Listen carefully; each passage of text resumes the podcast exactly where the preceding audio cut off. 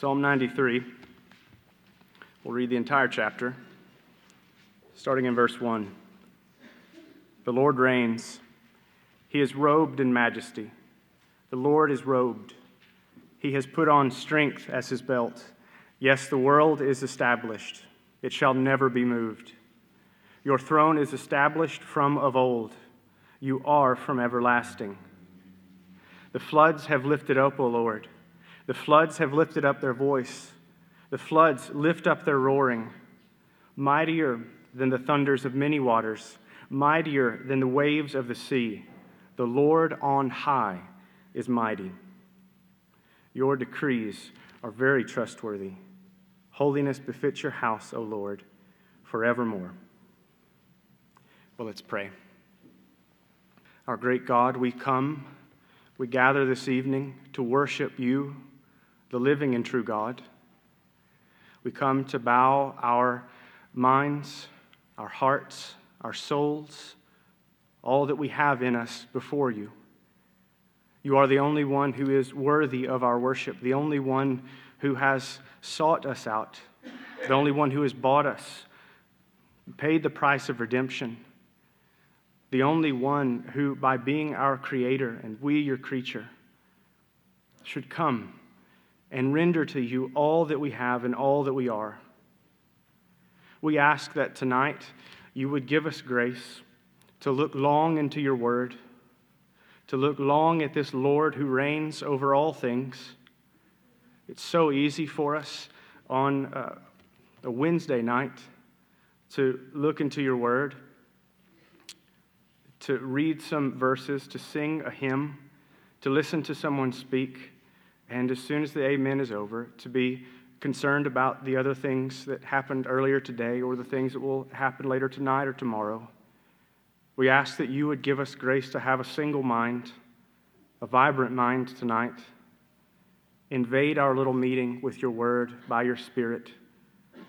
Give us grace to have open ears to hear. Give us grace to have hearts that are opened to receive all that you have and to love what you have to give us. You are the giver of every good and perfect gift. Help us to not uh, see anything that we read or look at tonight in Psalm 93 as optional. God, you put it in your book for us to know, to know about you, to know about ourselves, to know how to live before your face. Oh God, have mercy on us in Christ. We ask it in His name. Amen. Well, the Psalms are the hymn book for the covenant people of God. The Psalms, they contain a wide range of situations, of emotions, and of outcomes. But ultimately, the Psalms are about one person. They are about the living and true God. They're written so as to reveal Him in His person and in His work. We come to the Psalms tonight not to read about a God of our own imaginations or to read about the God of David's or Asaph's or any other uh, psalm writer's imagination. We come to read about, we come to learn about the God who is the living and true God. And in Psalm 93, we have a picture of the living and true God. He reveals his character to us. He specifically reveals his person and his reign and his rule. In these five short verses in Psalm 93, the psalmist uh, very densely encapsulates those realities. So it's by the Lord's grace that we will look at that tonight. So, first, I want us to look at his person. Let's look at the Lord himself. We read in verse 1, those first two words, the Lord. A wise man once said, Words mean things. Well, the word Lord means something. It explains the character and nature of our God. Its meaning sets the tone for the rest of Psalm 93. It begins to unlock for us the true identity of the one who reigns, of the one who presides over the floods, of the one who rules his house in holiness forevermore. Without this word, Lord, and without understanding its meaning, we can't truly grasp what follows. It won't carry the weight that it ought to. So, Lord, it's a Bible word. We say it often. But what does it mean? What does it tell us about our God? Well, in brief, it tells us this it tells us that He is eternal God, that He's ever, from everlasting to everlasting. It tells us that He is faithful, that He's abounding in steadfast love and faithfulness. He always keeps His promises. It tells us that He is self sufficient. He has no need of anyone or anything else. He is His own supply. He gives Himself what He needs. No other needs to provide for Him. And finally, this word, Lord, tells us that He is the covenant God of Israel. That He is the God who, in pure grace, sought out Israel. When Israel was yet in a pagan land, worshiping idols, this Lord sought Israel out and said to Israel, while Israel was wallowing in its blood, Live. And so Israel became a nation unto God. So the Lord, eternal, faithful, self sufficient, He is the covenant God of Israel. He reigns. That is who the psalmist says reigns. The psalmist is out with it in three words The Lord reigns. This is a statement of fact, it's a statement of reality, undeniable, inescapable reality, the psalmist writes. The Lord is reigning. To parse it out a little more, when we say the Lord reigns, we're saying this that He is presently, that He is actively exercising supreme power and authority. He's exercising supreme power and authority in all places at all times. He's doing it in heaven, He's doing it on earth. He's done so in the past, He's doing so presently, and He will continue to do so on into the endless ages of eternity. He reigns. But the psalmist then describes how the Lord reigns. It isn't enough just to say, He reigns, throw out that kind of indiscriminate description. If we're going to be good Bereans, so to speak, we want to know how this Lord, this eternal, faithful, self sufficient covenant God of Israel, how does He reign? How does He rule? Well, in verse 1, the psalmist writes, He is robed in majesty. The Lord is robed. He has put on strength as his belt. So, the psalmist describes the Lord as reigning in majesty and strength. So, first, the Lord reigns in majesty. This describes him being clothed, it's his garment. Wherever you see him, there you see majesty. Whatever activity, whether it's speaking or acting, it is a majestic word, it is a majestic action. And that word majesty, it alludes to uh, loftiness or exaltedness. And actually, the picture is that of a, a swelling sea, it's that of a rising column of smoke. It's, you picture in your mind for a moment with that uh, swelling sea. Um, a few TV shows and movies came to my mind. If you've ever watched The Deadliest Catch, these men are out in the open ocean and they are in turbulent waters often. The sea is frothing, it's wave after wave piling on, pummeling their ship. Some of them have lost their life in this show. But we see there, maybe not in that show, think of um, maybe a, a movie you've seen like The Perfect Storm. In that scene, when the storm is built up and it is brewed as tall as it could get, I mean, it's unfathomable how big the wave came that crashed over on this little boat and ended these men's lives. But when we see something like that, a wave that big, a sea that turbulent, it doesn't just leave us neutral. At least it doesn't leave me neutral. There's some sort of visceral response. I feel small. You feel danger. You feel awe. With the rising column of smoke, think of the bonfire at the McCoy cookout. All right, that's the first thing that came to my mind. In years past, Trey has outdone himself and created this monster of a bonfire that when it goes up, it's breathtaking. Can I say that? Trey, Trey appreciates it. It's a breathtaking bonfire, buddy. All right? It's massive. And that creates some sense of awe and wonder. But think of something else like a, a volcano eruption, like Mount St. Helens. There's footage of that eruption in 1979 or 80, somewhere in there, and it is super massive, jaw dropping, astonishing that the earth erupted in that way. And the destruction and the devastation after it, it has earned that um, awe and wonder. 86. Okay, good, good. I was waiting on Davis to say that, so I'm glad somebody did. All right? But you get the picture this swelling sea, this rising column of smoke. The idea here in God being robed in, or the Lord being robed in majesty, is that He's exalted. He's to be seen with grandeur. He appears in royal dignity.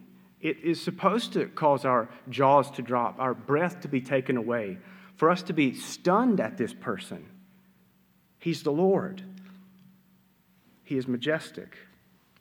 But the psalmist also tells us that he puts on strength or that he is strong. The picture is that of a worker who's about to start a task. And he picks up his robes, he stuffs it into his belt so that he's ready for the task, and he begins his task. But the idea here is also that when God puts on strength, all that he determines to do by his own strength, he does. He never fails to do anything that he sets himself to do. And he relies on no other supply in order to fuel him to carry out his task. Think of a, a young man.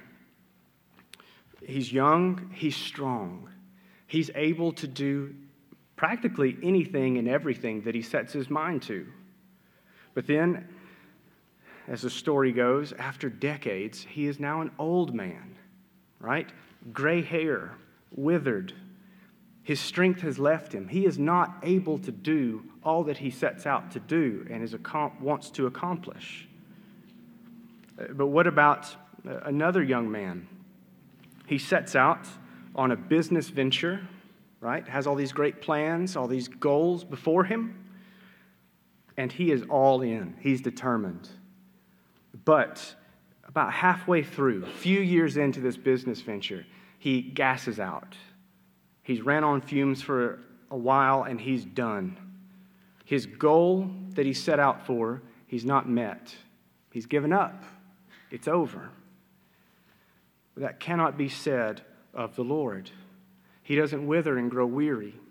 He doesn't start to do something and then gasses out, runs on fumes, and has to stop. He is strong. He is a laborer, and in his own strength, he completes all that he sets himself to do. So, the Lord reigns. The Lord reigns in majesty and strength, but the Lord also reigns eternally. Your throne is established from of old. You are from everlasting. That is, our Lord, the Lord, is from all eternity. He has no beginning, He will ne- have no end. He simply always has been. and he forever will be. He's before all time, and he's unaffected by the passage of time, and he's not limited by our constraints of space and time. As he is eternal, so is his throne. As he is, so is his rule. He reigns from all eternity. His reign has no beginning, his reign has no end. He simply always has reigned, and he will reign forever. His reign is before all time, and his reign is unaffected by the passage of time and not limited by time and space. Believer, that is your covenant Lord. That is your Creator. You have every reason to rejoice this evening. But as we move on, I want us to focus in because we could say of the Lord, that's true of Father, Son, and Holy Spirit. But I want us to focus in on the second person of the Trinity, God the Son. I want us to focus in on Jesus of Nazareth. Listen to these statements about Jesus reigning. In John chapter 17, verse 2, we read in the high priestly prayer where Jesus says to the Father, You have given me authority over all flesh. Every man, woman, and child to ever exist and that will ever exist is under his authority. Matthew 28, verse 18, Jesus is commissioning his disciples to go forth and preach the gospel and he says to them, All authority in heaven and on earth has been given to me. So, not just authority over all flesh on this earth, but all authority in heaven and on earth. This is an all encompassing authority. Jesus reigns over all without exception. Then we read in Ephesians chapter 1, verses 21 through 23, that Jesus is far above all rule and authority and power and dominion, and above every name that is named, not only in this age, but also in the one to come. And he has put all things under his feet and given him as head over all things to the church. Our Jesus, our Redeemer, our Savior, he reigns over all things without exception. So Jesus reigns, but we also see that Jesus is majestic. Ephesians chapter 1 verse 20. We read that Jesus was raised up from the dead on the third day and that he is now seated at the right hand of God in the heavenly places. He's enthroned in majesty presently as the seconds tick on, as life goes by until we see him face to face, he is enthroned. The radiance of glory. Not only is Jesus majestic, but he is strong. In Hebrews chapter 1, verses 2 and 3, we read that it was through Jesus that the worlds were created. Verse 3, we read that this Jesus upholds the universe by the word of his power. Paul describes this in Colossians chapter 1, verses 15 through 18. And he says of Jesus, By him all things were created in heaven and on earth, visible and invisible, whether thrones or dominions or rulers or authorities, all things were created through him and for him. And he is before all things, and in him all things hold together. That is our Jesus. But not only that, he's everlasting. In the beginning was the Word, this Jesus. And Jesus was with God the Father, with him face to face. And this Jesus was God, co eternal, co equal. John chapter 8, verse 58. Jesus, before the Pharisees, has the audacity to speak these words before them Before Abraham was, I am. Before Abraham was, I am. A clear uh, volley back to Exodus chapter 3, verse 14. When Moses and Aaron are feeling the weight of going to Pharaoh and pleading for the people of God to be brought out, delivered by them, and these men say, God, who are we to say is sending us to be the deliverer? And the Lord of Psalm 93 says, Tell them that the I am has sent you to me. Jesus clearly saying he is co eternal, co equal with the I am. Believer, this is your covenant Lord, the one who by faith you're united to, in, uh, unalterably united to. So, with all these realities, with all this truth behind our Lord, and more specifically, our Jesus, what are we to do with this? Well, I think the thing that we must do is what, um, what Chuck has told me to do with sermons. All right? Always have one in your back pocket, ready. Now, how do you do that with these realities, these truths? How can what I just described to you about the Lord, more specifically about Jesus, be back pocket theology, ready? The only way that that will happen is first for you to love the Lord that was just described. Love Him, desire Him, seek to be with Him in the Word and prayer. Make everything about your life, unite all your faculties in this the seeking of His face and the keeping on seeking of His face until you find Him. The daily going over words like I just gave to you, mulling over them day and night. Not necessarily all day and all night, but when you have time. And we all make time for what we desire. We all make time for the things that we really want. May we pray that the Lord would give us hearts that want Him, that desire Him, so that all that I've just described to you about this Lord would be a back pocket theology, so to speak, so that you're ready to bring it to mind, ready to talk about it. This back pocket theology comes in handy, so to speak, and I don't mean that in a cheap, trite way. How many times have you meditated on a verse of Scripture or memorized a verse of Scripture, and right when you needed it, whether it was personally, you were alone, or you're in front of someone, and the Spirit just drops it right in front of you. Here's the word that you need for yourself right now. Here's the word that you need for this person or this situation, what have you. So it's not just for you, though you need to preach these things to yourself. It's for your husband, for your wife, for your children, for your extended family, for your fellow church member, for your coworker, for everyone else that you might meet. Well, we see there in verses 1 and 2 the Lord. Now, turning to verses 3 and 4, we see the floods.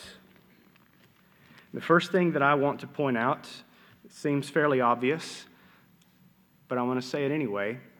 The floods exist. The floods exist. We read in verses 3 and 4 the floods, the floods, the floods many waters, the waves of the sea. Five times the psalmist brings this to our attention. These floods exist, they are an undeniable and inescapable reality. But what does the psalmist mean? And is he just waves of the sea? Is that, is that really what he's talking about? Well, the floods that are being mentioned here in Psalm 93, they're actually uh, references to world powers references to kings and rulers of the earth that seek to take counsel against the Lord and his people. The possible world powers that are in view for Psalm 93 it could be Assyria, could be Babylon, could be Egypt, in any one of the nations that rose up and sought to snuff out the people of God, sought to snuff out the name of God on the earth. It could be any one of them. And the psalmist wants the people of God, as they take this hymn and sing it, they want, he wants the people to be clearly aware of this. These floods exist. But they don't only exist, they don't just stop there with their existence. The floods lift up, they lift up their voice, they roar at the Lord and his people. They act.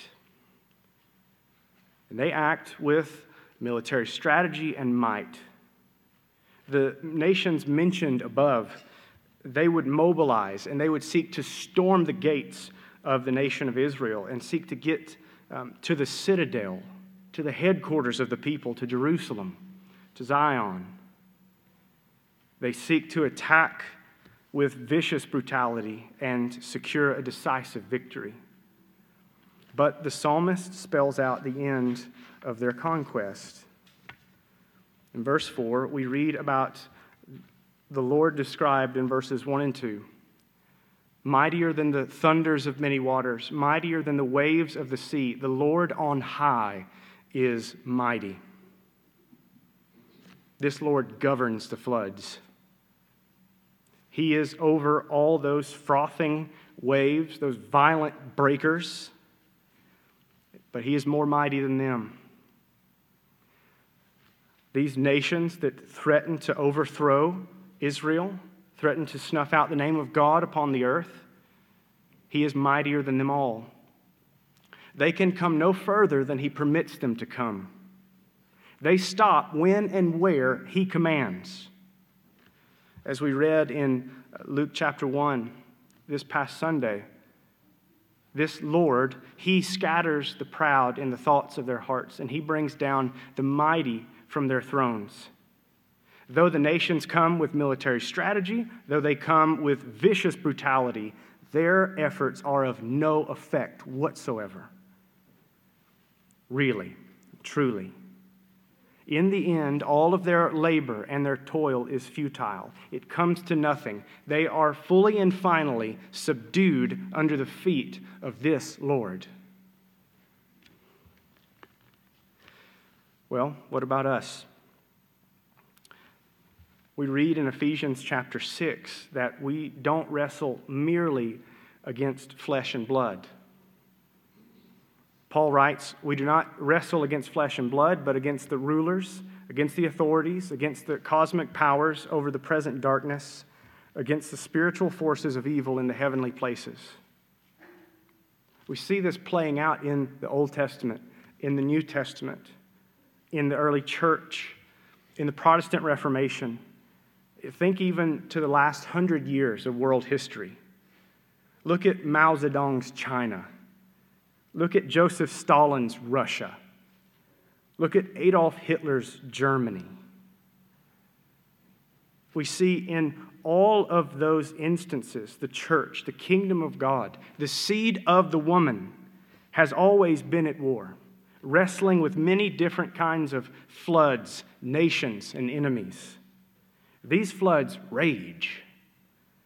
These, flood, these nations rage. They seek to overthrow God and his kingdom, but they do not prevail. They do not hinder the progress of the church, the kingdom of God. Listen to Daniel chapter 7, verses 13 and 14. The prophet writes I saw in the night visions, and behold, with the clouds of heaven, there came one like a son of man. And he came to the Ancient of Days and was presented before him. And to him was given dominion and glory and a kingdom, that all peoples, nations, and languages should serve him. His dominion is an everlasting dominion which shall not pass away, and his kingdom one that shall not be destroyed. There, the prophet describes Jesus' kingdom. It's a universal, eternal, and indestructible kingdom. Believer, you are a part of that kingdom that can never pass away, that can never be overthrown. You can never pass away in him. You can never be overthrown, lost forever. This kingdom he has forever, and he has you forever. Reckon this as a reality because it is reality. Praise your Lord for this reality. Even in the midst of this great flood that I've just I've described, really in the entirety of this book we call the Bible and all of church history, even up until this very moment. The floods come, the nations rage. Is there comfort at any place for the people of God? And the answer is yes. There is comfort for the church, for the kingdom of God during the raging attacks, the raging floods. We read verses like Zephaniah chapter 3, verse 17. We read these words The Lord your God is in your midst, a mighty one who will save. He will rejoice over you with gladness. He will quiet you by his love. He will exult over you with loud singing. Jesus is in the midst of his people, mightily saving them, gladly rejoicing over them, quieting them by his love in the midst of great flame and trial, and loudly singing over them with the greatest of delight. Believer, reckon this as reality because it is reality. Praise the Lord. You might say to me at this point, okay, that's great to talk about the big C church, the big K kingdom of God.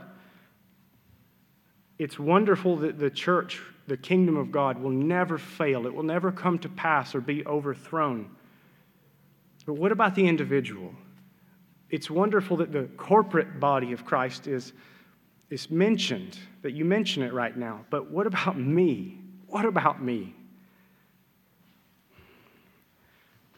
The floods of life aren't the nations necessarily, but they are unnerving, all encompassing, and ongoing, seemingly without end. They can be, and they are unnerving, all encompassing, and ongoing in areas of life like your marriage, your children, other relationships you have, your job, your spiritual condition, your physical condition. The list could go on and on. Think of a flood, of a raging swell that comes to you often or daily these situations cause you to cry out like David in Psalm 69. He says, Save me, O God, for the waters have come up to my neck. I sink in deep mire where there is no foothold. I have come into deep waters, and the flood sweeps over me. Deliver me from sinking in the mire. Let me be delivered from my enemies and from deep waters. Let not the flood sweep over me, or the deep swallow me up or the pit close its mouth over me. Have the floods ever made you feel like that, believer? Perhaps they cause you to cry out like the disciples in Mark chapter 4, verse 38. The water is filling the boat, and they come to Jesus to wake him, and they say, Teacher, do you not care that we are perishing? Do the floods of life come to you, the struggles and trials of life come to you, and you wonder if this Jesus even cares about you, if he even knows you exist?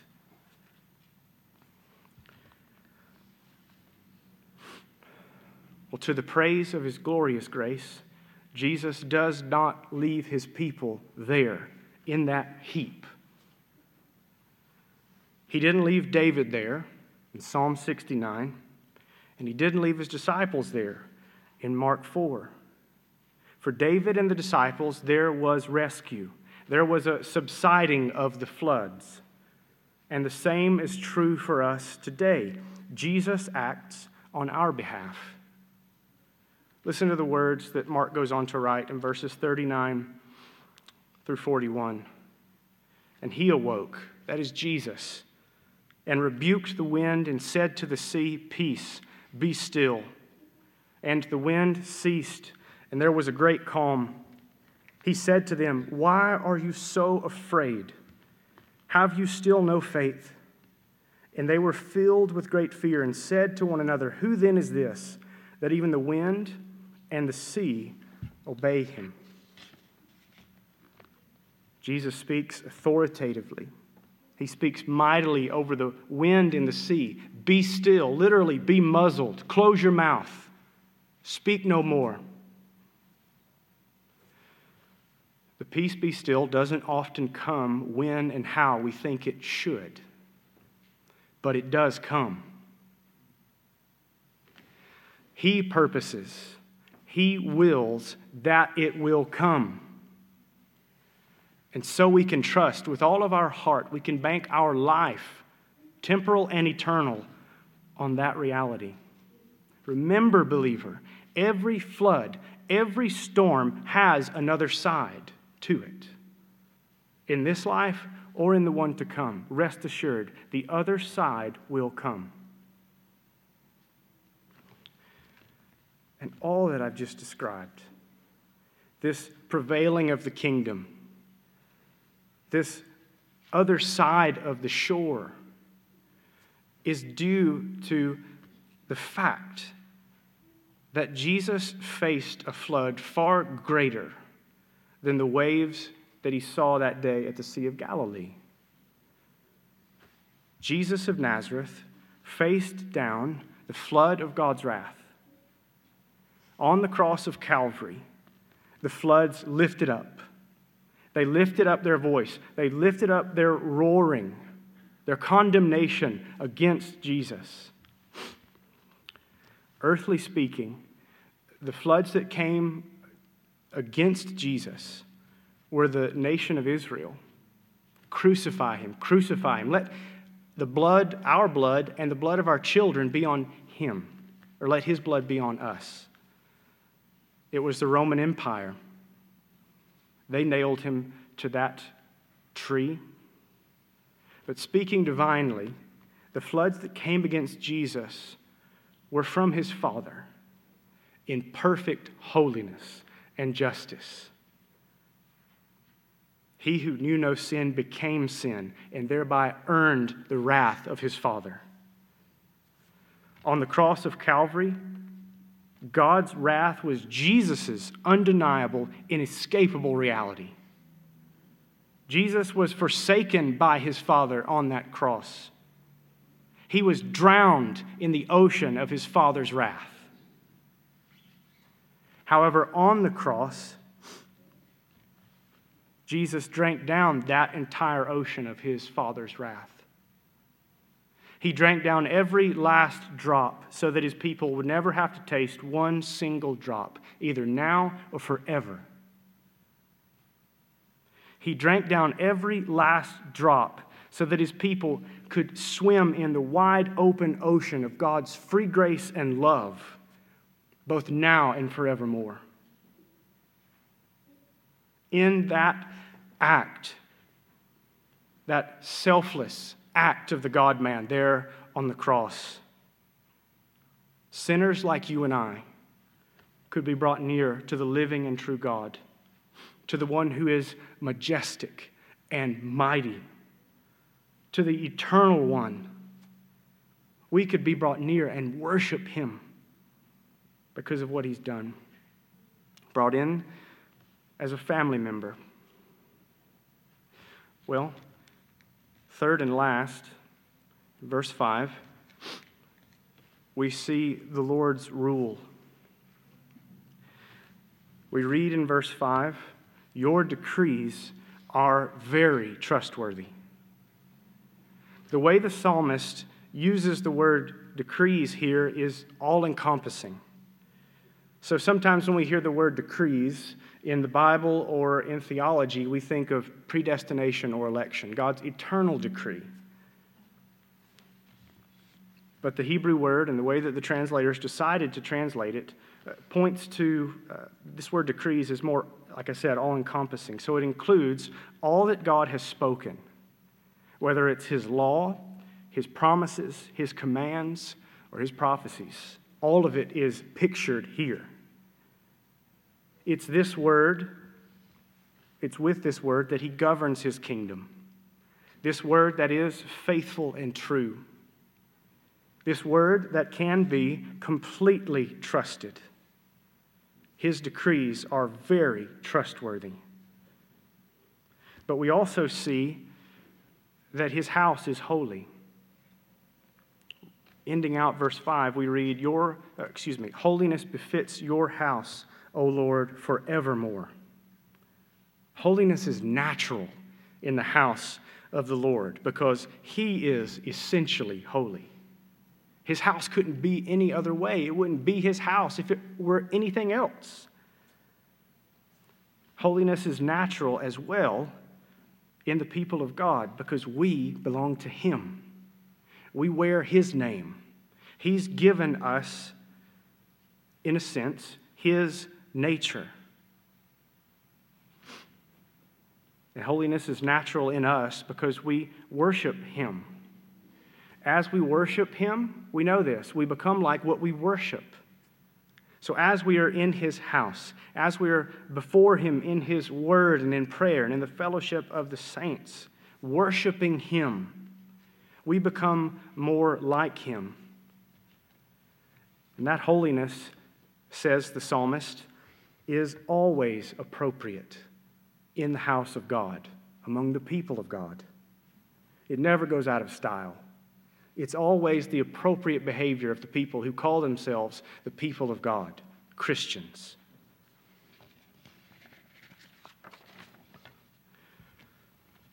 Well, consider Jesus' word. Consider him and all that he said, all that we have recorded here in the pages of the New Testament in our Bibles. His word is like him. It's faithful and true. His word is unlike any other word.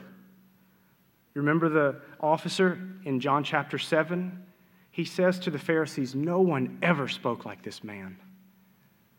And all who are in Christ tonight can testify to that reality. No one has ever spoken to us like Jesus speaks to us. He speaks authoritatively. Think of his words there in Matthew 7, or excuse me, Matthew 5 through 7, the Sermon on the Mount. And as he's finished, these words are written about his teaching. He was teaching them as one who had authority and not as the scribes. He said, You have heard it said, but I say to you.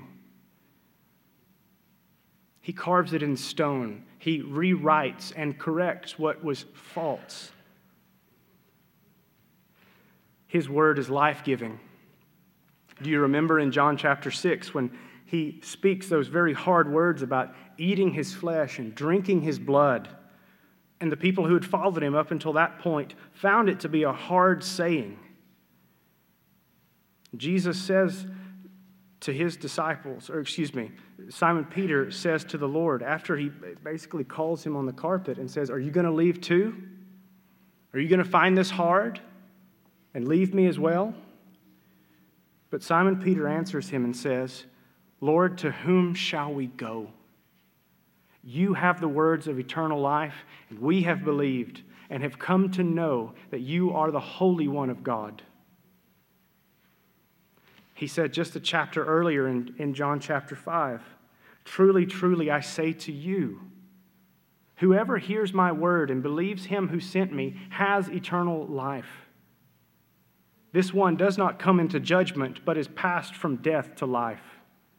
Truly, I say to you, an hour is coming and is now here when the dead will hear the voice of the Son of God, and those who hear will live.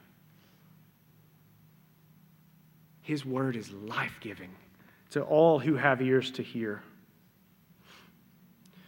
His word must be obeyed.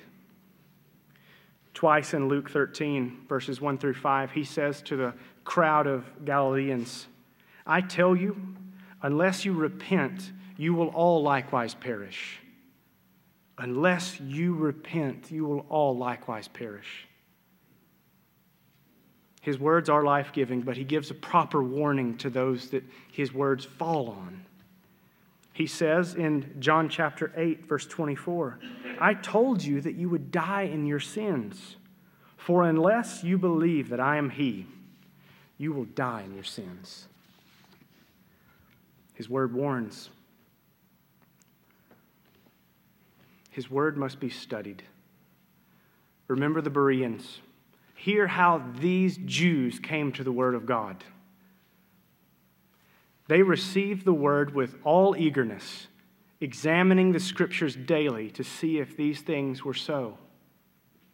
And can you imagine a group coming to Paul saying, Oh, you said this. Mm, I just read this yesterday in Second Chronicles. Hmm. Kind of sounds like what's being said here is different from what you said. Or, ah, what was said here in First Chronicles. It perfectly matches everything that you talked about here.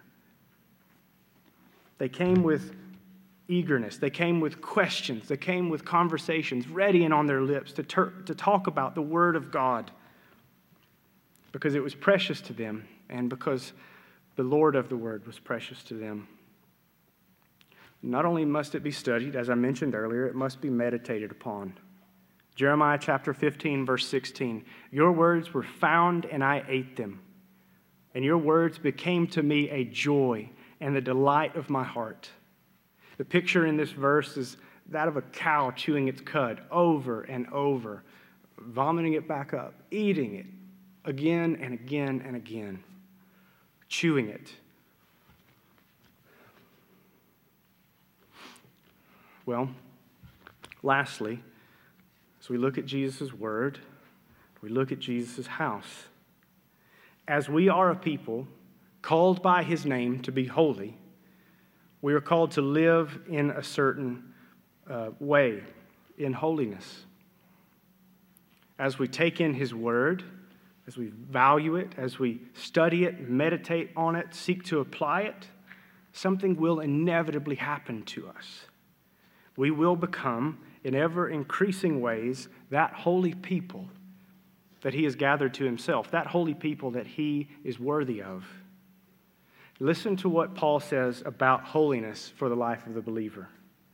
He says in 1 Thessalonians 4:13, "This is the will of God for you, your sanctification." Believer, write that over your life. This is the will of God for me. My sanctification, my being set apart for him, my being cut off from all others and set apart to him. But he goes on, the author of the Hebrews says this in chapter 12, verse 14. He says, Strive for peace with everyone and the holiness without which no one will see the Lord. So we are to be a holy people. This is the will of God for our lives. But this holiness must be pursued desperately. We can't afford in any way to see it as optional for all who see holiness before the Lord. I mean, out of love for Him, not a Pharisee's duty, but a believer's love. If we leave this out, we will not see the Lord. That is a good warning. That is a fair warning. That is a gracious warning to the covenant people of God. Well, tonight, as we think about Psalm 93, we think about this Lord, remember, He reigns forever. He reigns over the floods, the nations, and your floods. He reigns over all of them without exception. He reigns in faithfulness and truth. Believer, trust Him. Trust Him. Amen. Let's pray.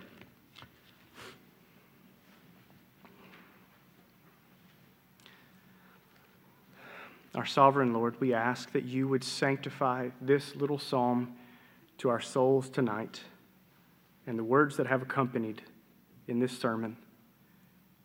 Give us grace to adore you, to rest in your reign to trust you at all times, even when the floods swell up against us and seem to chase you out of view. Oh Lord, help us to see you, see you enthroned above all things, and to see you as the mighty one that you truly are. We ask all of these things in the name of Jesus, our Savior and our Lord. Amen.